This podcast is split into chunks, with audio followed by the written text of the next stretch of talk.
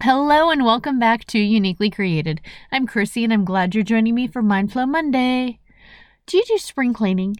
We're still working on it here, so I guess it's fall cleaning, but as long as it gets done eventually.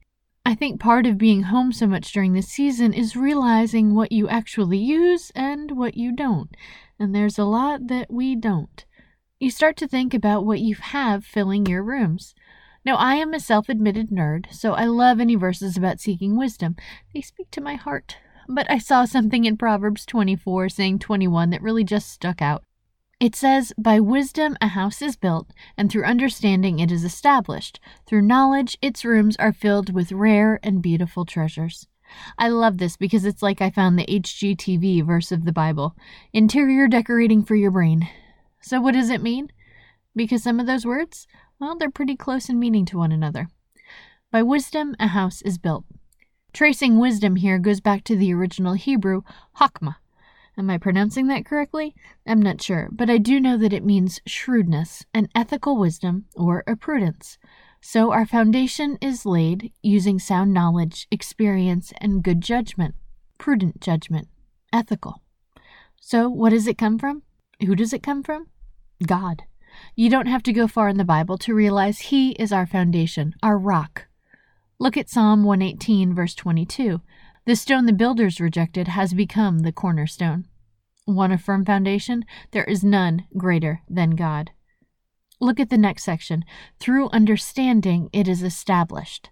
Understanding comes from tabuna, Discretion, reason, intelligence. It takes foundation a step further. It's not enough to merely know. What are you going to do with your knowledge? How are you going to apply it? Your knowledge will build your foundation. Your house will be established through your understanding. What do you want it to be established on? What are your understandings? How will you reason? It's not just an understanding of the head, but an understanding from the heart, an understanding based on faith not on what you can see, but on what you know. Look at 1 John 5:20. We know also that the Son of God has come and given us understanding, so that we may know him who is true.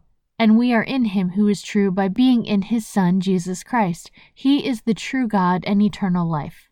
Understanding that surpasses all reasoning. We're even told to trust in him when we don't understand, knowing sometimes it's not enough to lean on our own understanding but we can lean on the understanding of God. Philippians 4, verse 7 says, And the peace of God, which transcends all understanding, will guide your heart and your minds in Christ Jesus. We become rooted in Him. The foundation was set, and now we're being prepared towards our purpose. We're being prepared to walk with Him.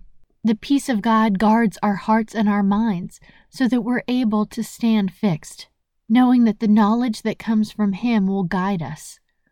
But our HGTV makeover is not complete because it's not just the outside that makes a home, and our foundation and our walls are not enough. Our house can't be empty.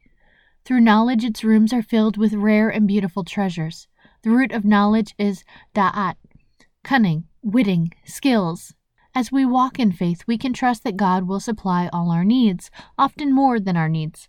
Look at Psalm 84, verse 11. For the Lord God is a sun and shield. The Lord bestows favor and honor.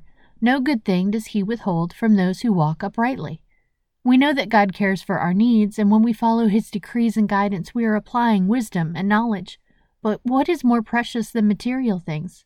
A house where God's presence is felt.